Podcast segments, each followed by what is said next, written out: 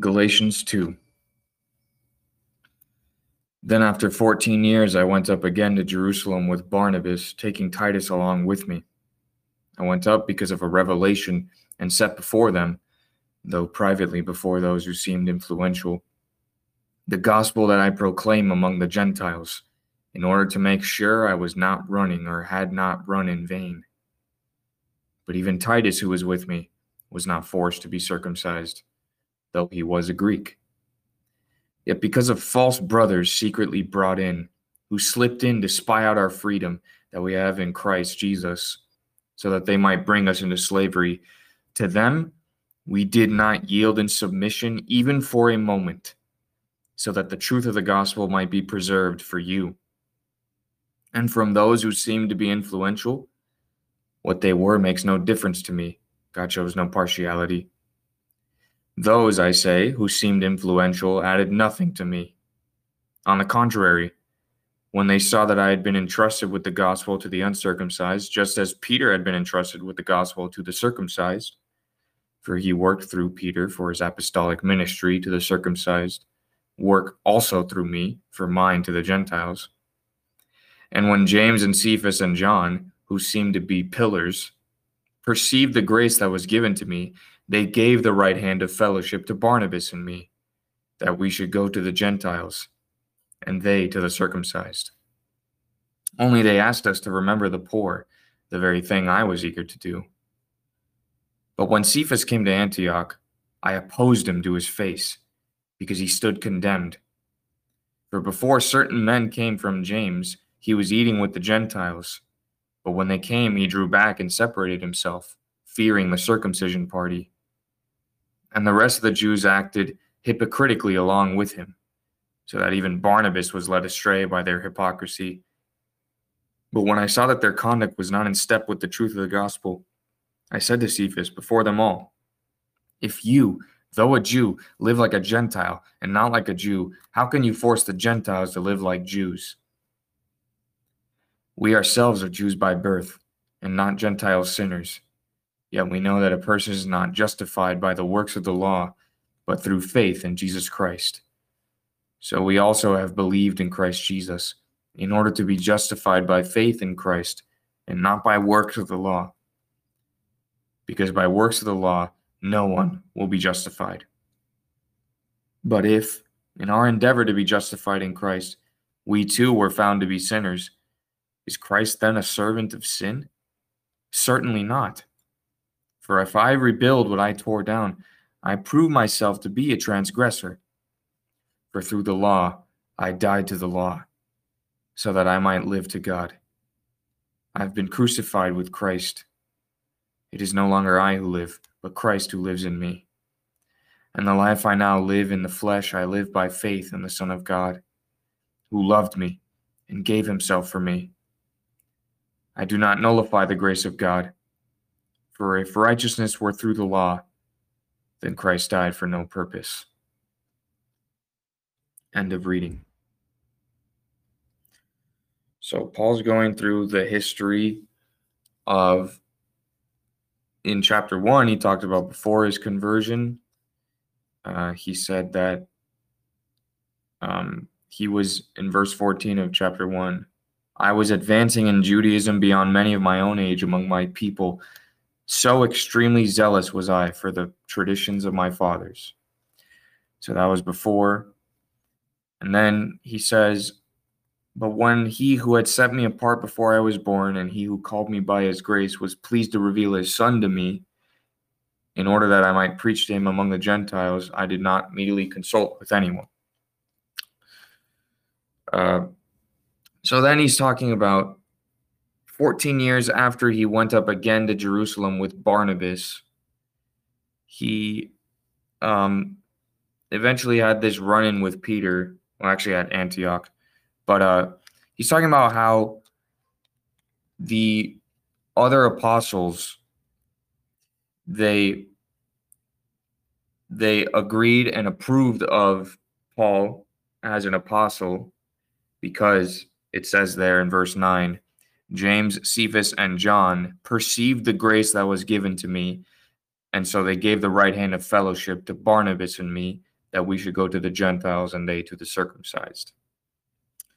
And he's talking about how, even in that moment, Titus was with him and was not forced to be circumcised by the apostles. And this is all leading up to this incident in Antioch in verse 11 when Cephas, aka Peter, came to Antioch. I opposed him to his face because he stood condemned. For before certain men came from James, Peter was eating with the Gentiles. But when uh, the when the when the Jews showed up, the circumcision party, Peter, who was previously eating with the Gentiles, separated himself because it says here he feared the circumcision party. And then what Peter did caused others to be led astray, and that the rest of the Jews acted hypocritically along with Peter.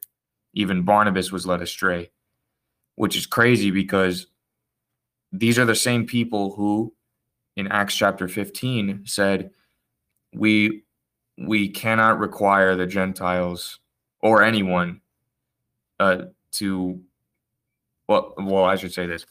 In Acts 15, they said, okay, do the Jews, do the Gentiles need to be circumcised and follow the customs and the and the law of Moses?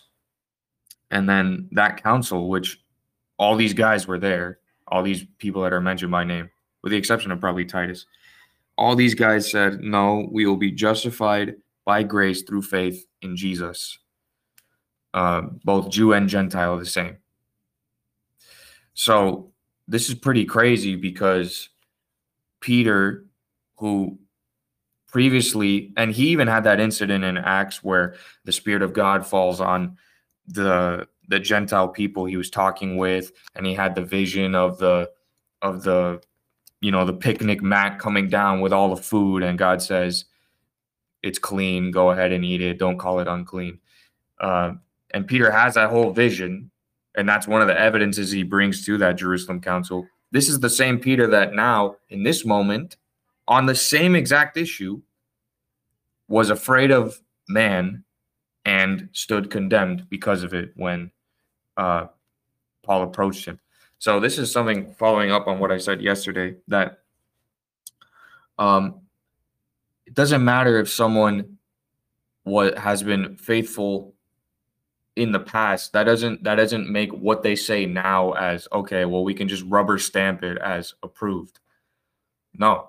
And even in this case even if you were right 10 years ago on the exact same issue that now you're wrong on your your credentials and your past do not guarantee you're gonna you're gonna act correctly uh, in the future on that issue you know guaranteed so Peter stood condemned on this very same issue that was resolved that he was a part of that he un- that he understood in that moment. And the reason was the fear of man the fear of violating these traditions of men. And so this is building on what Paul started. He says there is one gospel. It is from God. It is not man's gospel. There is one spirit. Uh, he he the spirit is from God is given to the Jew and to the Gentile alike that believe in Jesus. Um, and uh, it's ultimately leading to this point that um, in verse 15, we know, or 16, we know that a person is not justified by works of the law, but through faith in Jesus Christ. Because by works of the law, no one will be justified. So requiring requiring extra things uh, on top of what Jesus did is a denial of his sufficiency. It's a denial of justification by faith alone, which is uh, which is right here. So that's uh, what's in store for the rest of this book. The last thing I want to say is this: in verse, in verse, uh, let me find it here.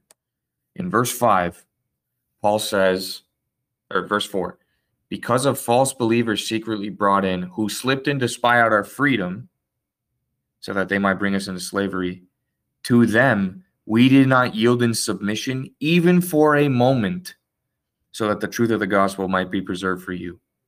And so Paul is saying right here to those false brothers secretly brought in, we did not give them an inch.